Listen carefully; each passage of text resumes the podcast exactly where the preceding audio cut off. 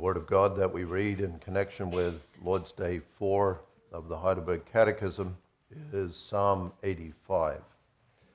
Psalm 85, we'll read the whole of that passage of God's Word.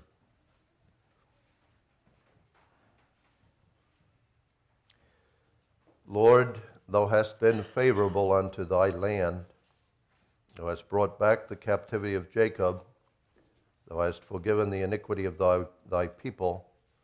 Thou hast covered all their sin. Selah. Thou hast taken away all thy wrath. Thou hast turned thyself from the fierceness of thine anger. Turn us, O God of our salvation, and cause thine anger toward us to cease. Wilt thou be angry with us forever? Wilt thou draw out thine anger to all generations? Wilt thou not revive us again, that thy people may rejoice in thee? Show us thy mercy, O Lord, and grant us thy salvation. I will hear what God the Lord will speak, for he will speak peace unto his people and to his saints. But let them not turn again to folly. Surely his salvation is nigh them that fear him that glory may dwell in our land. Mercy and truth are met together, righteousness and peace have kissed each other. Truth shall spring out of the earth, and righteousness shall look down from heaven. Yea, the Lord shall give that which is good, and our land shall yield her increase.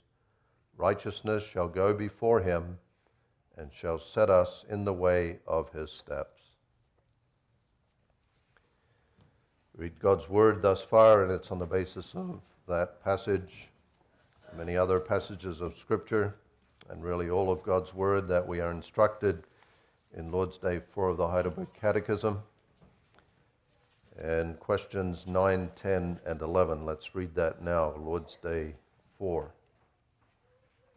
Question 9 Doth not God then do injustice to man by requiring from him in his law that which he cannot perform?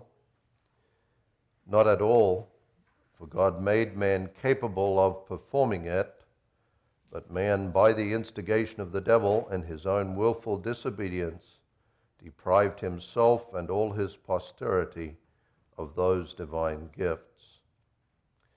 Will God suffer such disobedience and rebellion to go unpunished? By no means, but is terribly displeased displeased with our original as well as actual sins and will punish them in his just judgment temporally and eternally, as he hath declared Cursed is everyone that continueth not in all things which are written in the book of the law to do them. Is not God then also merciful? God is indeed merciful, but also just.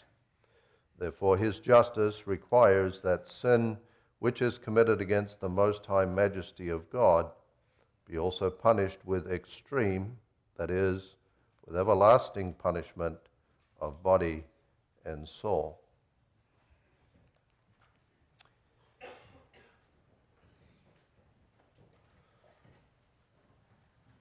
So far, beloved, in the first part of the Heidelberg Catechism, we have been instructed concerning sin itself. That has been the focus. That is, the Catechism has te- been teaching us about sin as it is in us. The Catechism has taught us and shown to us that we are sinners and that on account of sin, we are miserable, spiritually miserable, and that our spiritual misery is great. Great because by nature we are prone to hate God and the neighbor. Great because by nature we are incapable of doing any good and inclined to all wickedness. And great because it's our own fault that we are this way. We cannot blame God for it, and we cannot blame anyone else for it. Our misery is great.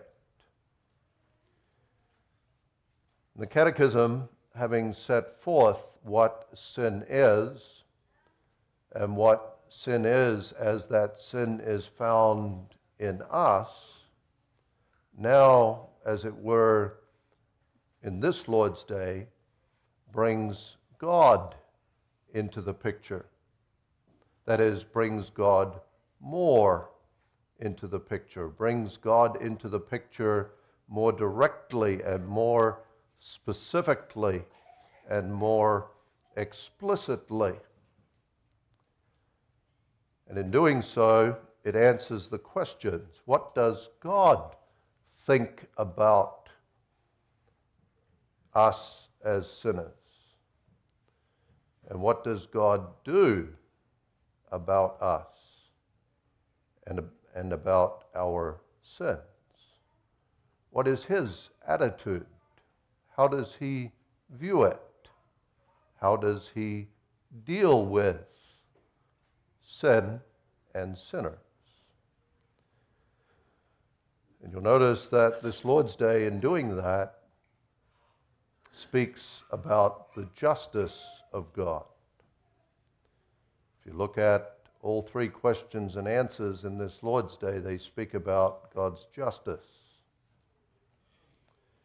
God is, and that means that God is never unreasonable. God is never unfair in any of his dealings with sinners and in any of his dealings with their sins. God is always just.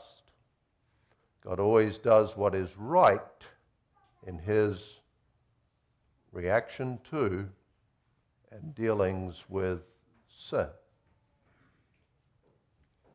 That's what we learn about this morning, and that's a necessary part of the gospel, necessary that this be preached, and necessary that we as sinners consider this. Not in order to destroy our faith as believers, not so that this creates despair in the child of God and increases the misery and the consciousness of our misery on account of sin. Not so that we go home after church this morning desperate and comfortless and say, There's no hope for me, but so that we hear once again and are reminded once again of the blessing of belonging to our Lord Jesus Christ. And we hear again concerning the wonderful salvation that we have in Christ, as that is stated in Psalm 85, verses 1 through 3 Lord, thou hast been favorable unto thy land. Thou hast forgiven the iniquity of thy people. Thou hast covered all their sin. Thou hast taken away all thy wrath. Thou hast turned thyself from the fierceness of thine anger. And so we can hear again this morning Jehovah speaking peace to us. As that's mentioned in verse 8. I will hear what God the Lord will speak, for he will speak peace unto his people and to his saints. Consider then God's just dealings with us as sinners. And notice his great displeasure, his just punishment, and his marvelous mercy. The first thing that this Lord's Day mentions is that God is just in what he demands of us. It really ties this Lord's Day to the previous Lord's Day. Doth not God then do injustice to man to re- by requiring from him in his law that which he cannot perform? And the answer, not at all. God is not unjust in demanding that we obey him. God is not unjust in requiring that we love the Lord our God with all our heart, soul, mind, and strength, and that we love our neighbor as ourselves. And God is not unjust in requiring this of us, even in view of the fact that we are incapable of doing it. And why is God not unjust? God is not unjust because he created us with the ability to do what He requires. He created us, as we learned in the previous Lord's Day, in His image, in true knowledge, righteousness, and holiness. As man came from the hands of his Creator, he was capable of keeping the commandments of God. And as we saw last week, our inability to do what God requires is not God's fault, but our inability to do what God requires and expects of us is our own fault. The only reason we cannot obey God is because we were the ones who threw away our ability as the answer of this quest- to this question points out. But man, but man, by the instigation of the devil and by his own willful disobedience, deprived himself and all his posterity of those divine gifts. But man, It's man's fault that man cannot obey God's commandments, and therefore God is just in what he demands. God has every right to require that we keep his law. God has every right to require that we love him and that we love our neighbor as ourselves. And therefore, and that's the main point and thrust of this Lord's Day.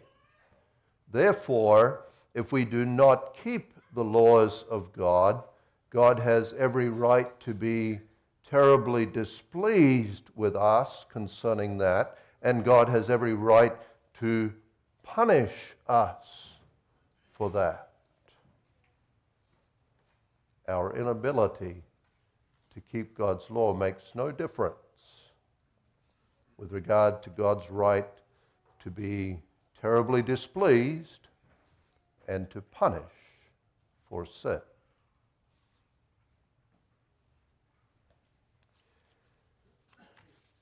Striking and important for us to notice that the Catechism says in answer 10 that God is terribly displeased with our original as well as actual sins.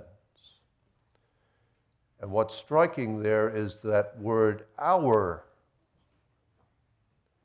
God is terribly displeased with our sins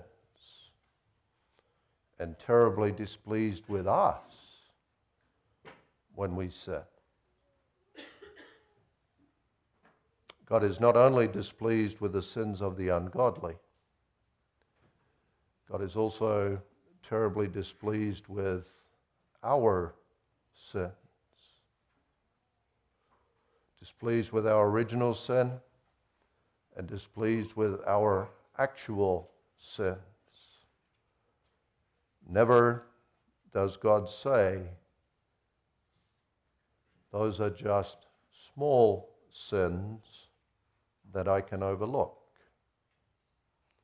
But always, God says, every sin is a great offense to me.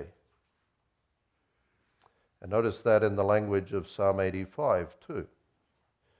Psalm 85, of course, is speaking of it as that which God has changed. God has taken away his wrath. But notice what it says concerning the reality of the wrath and anger of God against his people for their sin. Thou hast taken away all thy wrath, thou hast turned thyself from the fierceness of thine anger.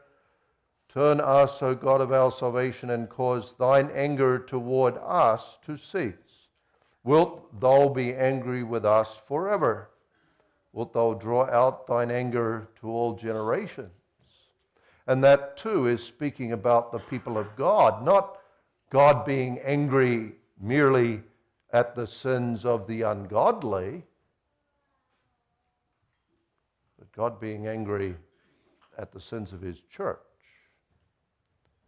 God being angry at the sins of his people. God being angry at us for our sins. And what makes our sins especially offensive to God, that is, our sins as the people of God, especially offensive to God, is that our sins are covenant transgressions against God.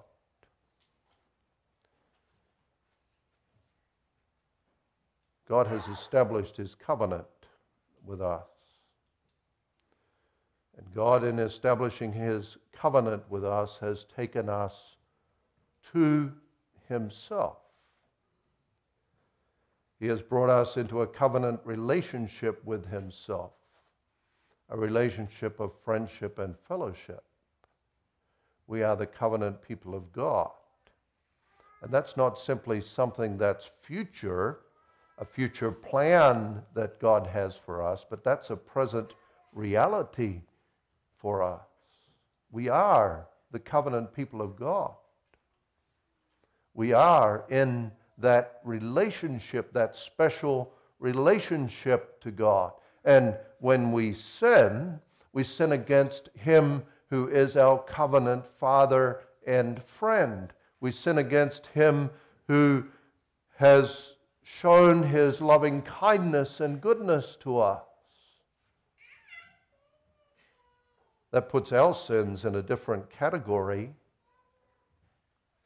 from the, from the sins of the ungodly. We sin against the God who is merciful to us, who is kind to us. We sin against the God who is compassionate toward us. We sin against the God who has forgiven us our previous sins. We sin against the God who, in his sovereignty, works all things for our spiritual and eternal good. You could say that the sins of the people of God, therefore, are more serious than the sins of the ungodly.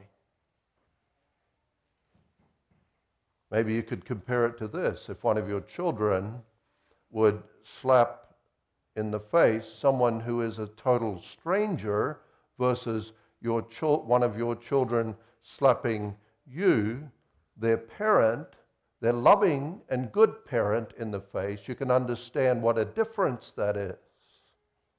And that's effectively, that's basically what the people of God do when we sin against God.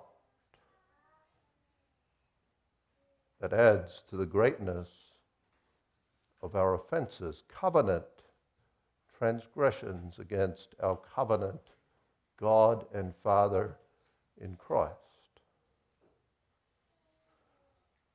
God is indeed just, therefore, in being terribly displeased with us for our sins, as the Catechism says.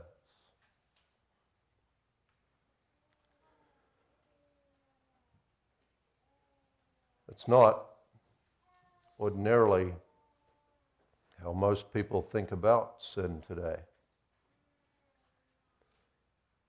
The common approach that men take with regard to sin is this that the only thing you really need to worry about is whether you get caught.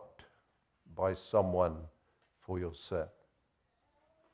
You don't have to consider God, just consider men. If you get caught, yes, then you will have shame. If you get caught by someone, then you could be embarrassed and you could be viewed negatively and you could have your name and your reputation ruined. But if you can avoid others finding out about your sins, then everything's fine. You really have nothing to be concerned about, nothing to worry about. So just make sure you don't get caught. That's it.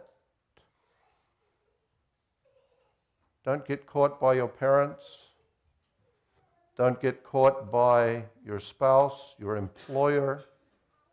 Don't get caught by the authorities in the land. Don't get caught, and you will be fine. That's the general approach that is taken towards sin. And we have to be careful, beloved, that we're not affected by that. And that we never forget God when it comes to sin. Maybe we are sometimes affected by it. Affected by it this way that we will admit that there are some sins that are very serious sins, gross public sins, sins like adultery and fornication, sins like abuse, sins like drunkenness and use of drugs. And we consider them to be very serious sins because of the damage that they cause and the hurt that results from those sins, and because they are public sins, and also because of the shame that those kinds of sins bring upon the church and bring upon the name of our Lord Jesus Christ. And that's true that cannot be denied. Such sins are serious indeed. But we must not proceed from that as we are perhaps inclined to do and think to ourselves that other sins that do not fit in that category of being gross public sins, namely my own sins are simply minor. Sometimes I might tell a lie. Sometimes I might steal. I might curse. I might mock someone else. Sometimes there might be hatred in my heart against another person, another believer. Sometimes I might fill my eyes and mind with the trash and filth that is available on the television and the internet. But that's just minor because I'm not hurting anyone. Those are just small sins in comparison to these others. And we conclude God shouldn't be too upset or troubled by my sins.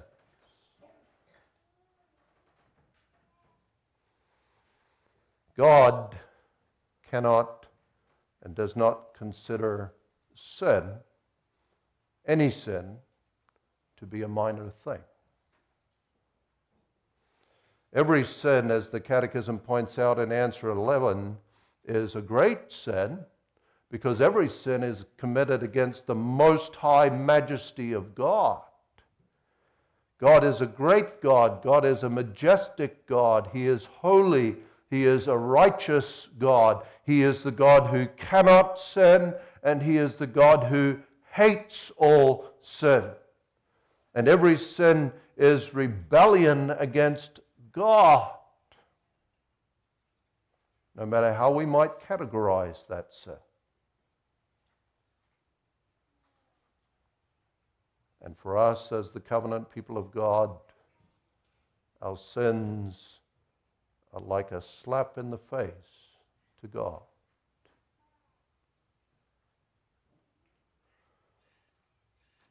Sin is det- detestable to Him. God is terribly displeased with sin. And we must be aware of that and reckon with the reality that that's true of our sins against Him. All of them. And when you once, beloved, by the grace of God, have a sense of that, then you realize God is making you realize and learn and know and understand that sin is no small matter for God. And ought to be no small matter for us either. God is terribly displeased with our sins.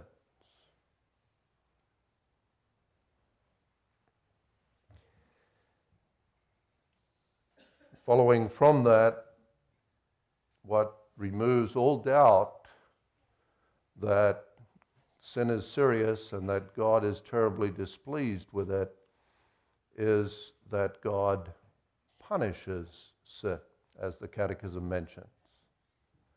He must punish it.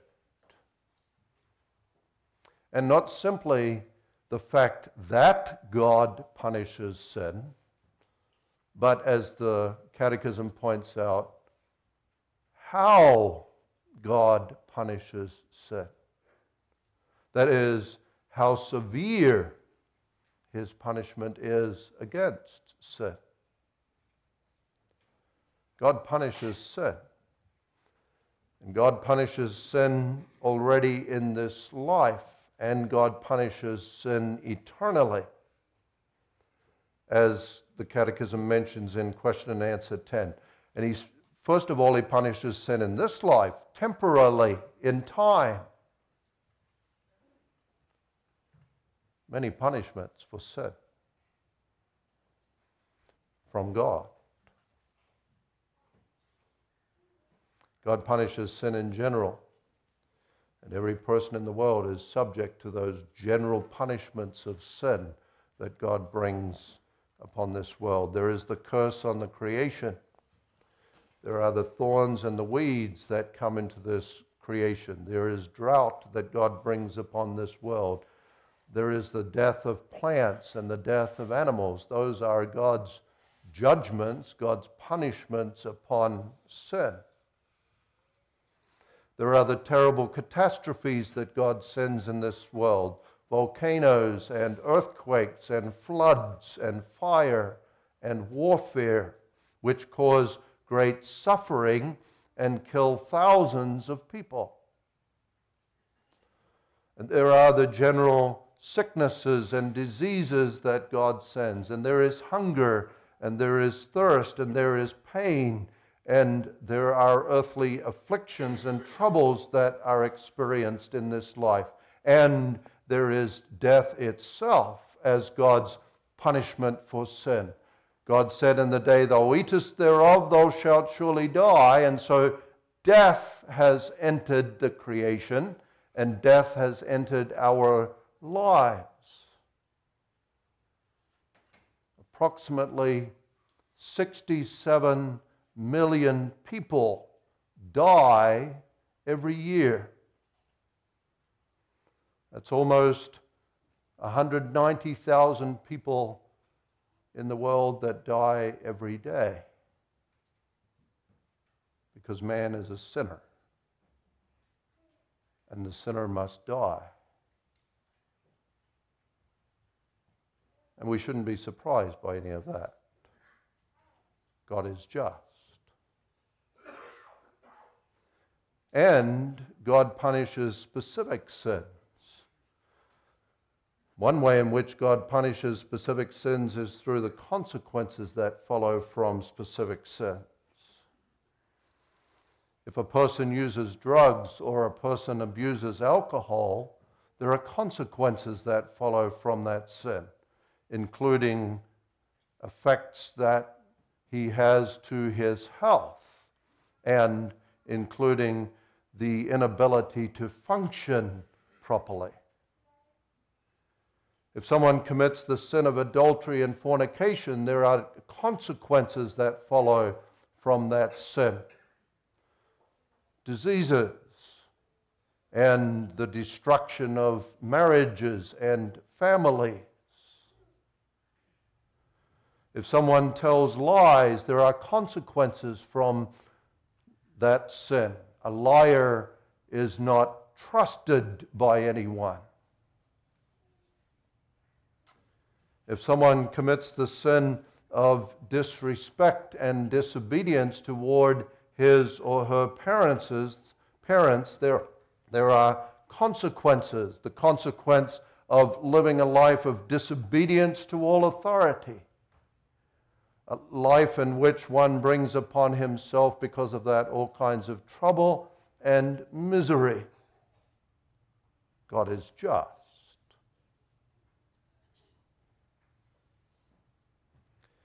And God also punishes specific sins through punishments that are brought upon us in society from our earthly rulers. There are fines, there is jail time, there is the death penalty. God also punishes specific sins through the punishments that He brings upon us in our homes and families from our parents and from teachers, the extension of the home. And in the church, God is just. And it is true that all of those judgments and punishments of God for sin that come upon us as the people of God are because of Christ's chastisements for our sins. But the point here is this is what we deserve. And we can never say God is being unfair in bringing these judgments upon us. We can never say God is being unreasonable sin deserves punishment. And the punishment that sin deserves, especially, is the eternal punishment that is mentioned in the Heidelberg Catechism. Mentioned in an- answer 10, first of all, he will punish them in his just judgment eternally. And then that eternal punishment is spelled out Cursed is everyone that continueth not in all things which are written in the book of the law to do them. And then also spelled out this way sin must be punished with extreme, that is, with everlasting punishment of body and soul. Eternal punishment. God's eternal punishment of sin is the curse. To be cursed by God is to be driven away from God, driven away from the fellowship of God. To be cursed by God is to be punished, to be pushed so far away from God by God Himself that one is pushed by God into the depths of hell as the punishment for sin. Eternal death, eternal separation from God, eternal misery in body and soul. It is not true, as many, many say and claim, God is so loving God is so kind that he would not do that to anyone.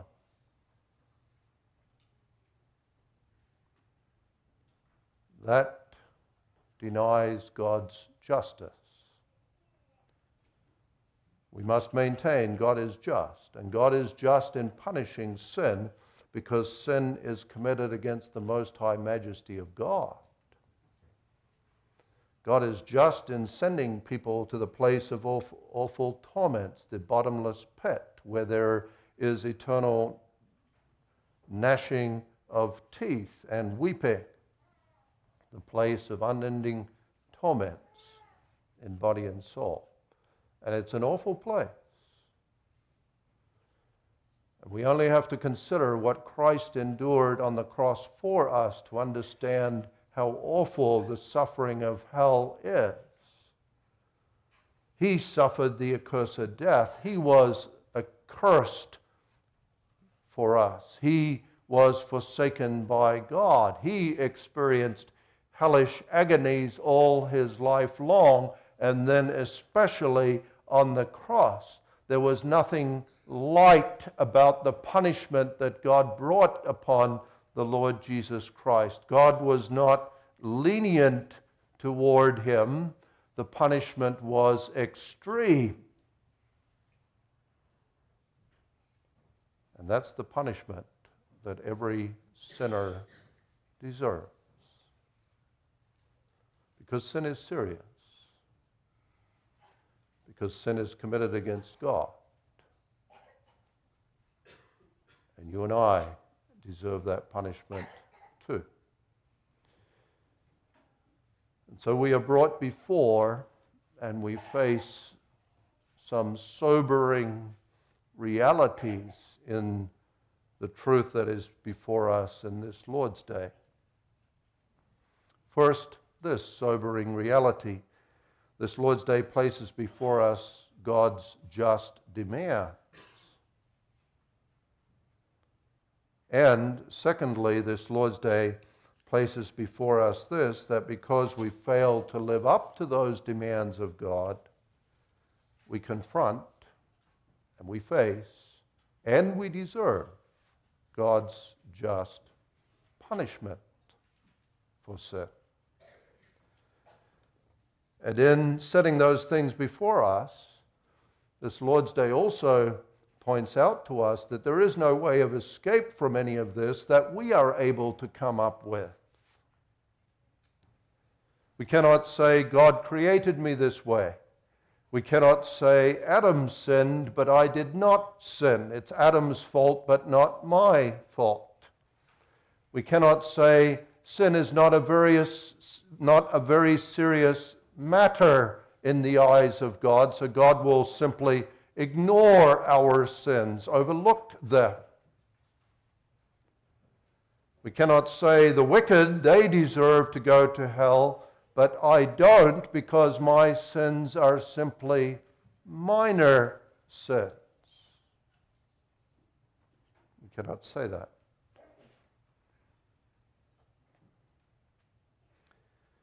But as we face those sobering realities,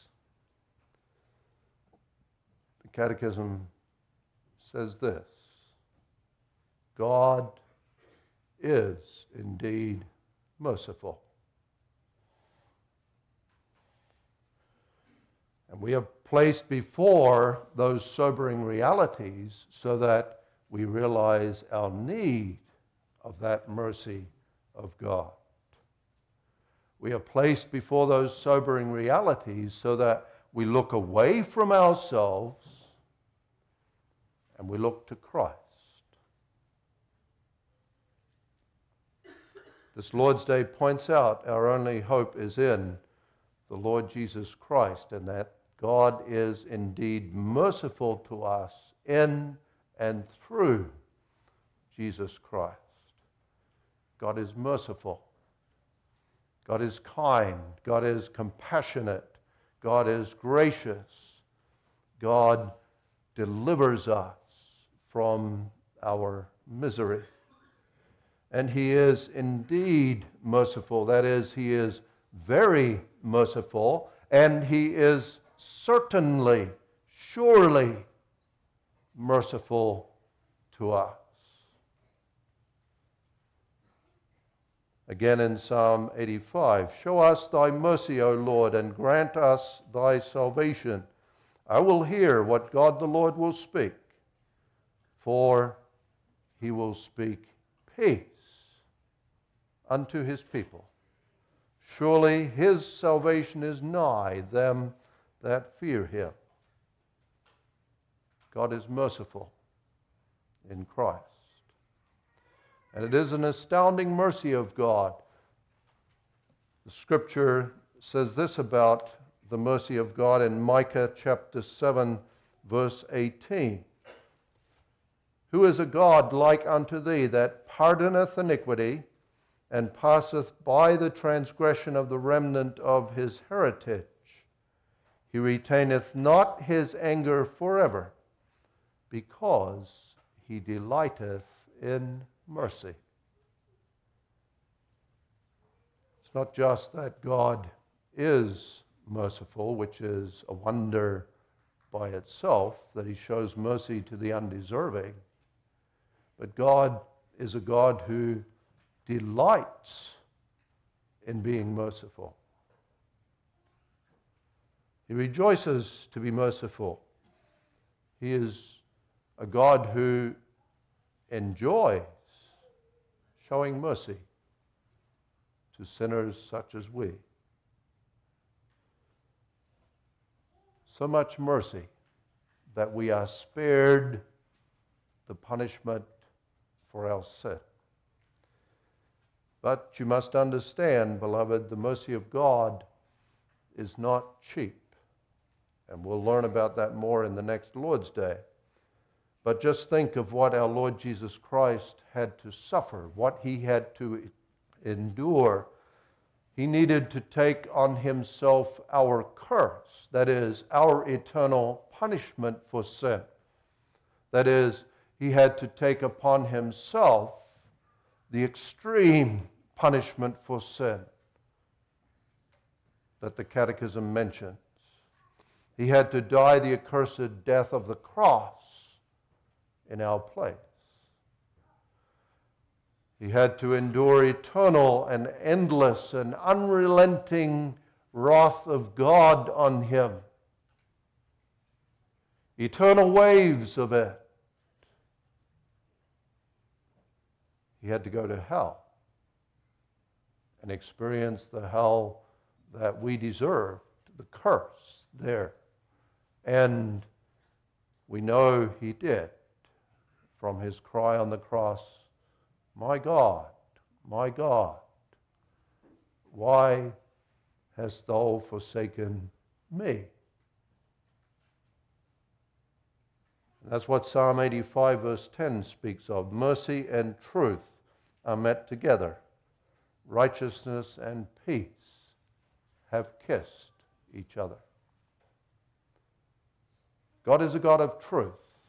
And God is a God of righteousness, as that verse mentions. And God, as a God of truth, is a God that is true to himself. That God is a God of truth and God is a God of righteousness means that sin must be punished. God cannot simply ignore it. That God is a God of truth and righteousness means the cross of Christ had to take place and he was pushed far away from God, and he suffered hellish agonies in our place. But as a result, God is merciful, and God declares to us peace, as verse 10 also mentions. Through Christ, our sins have been punished and flowing out of what Christ has done, which he did obediently, and which he did willingly, and which he did in love for the Father and in love for us. Flowing out of that toward us, God is indeed merciful. The wonder of the gospel and of God's grace. So we praise God as the psalm sets that before us for turning away his anger from us through Christ, providing through his Son the only possible way escape, way of escape from the wrath of God. And by the gift of faith, you may know that God is indeed merciful to you.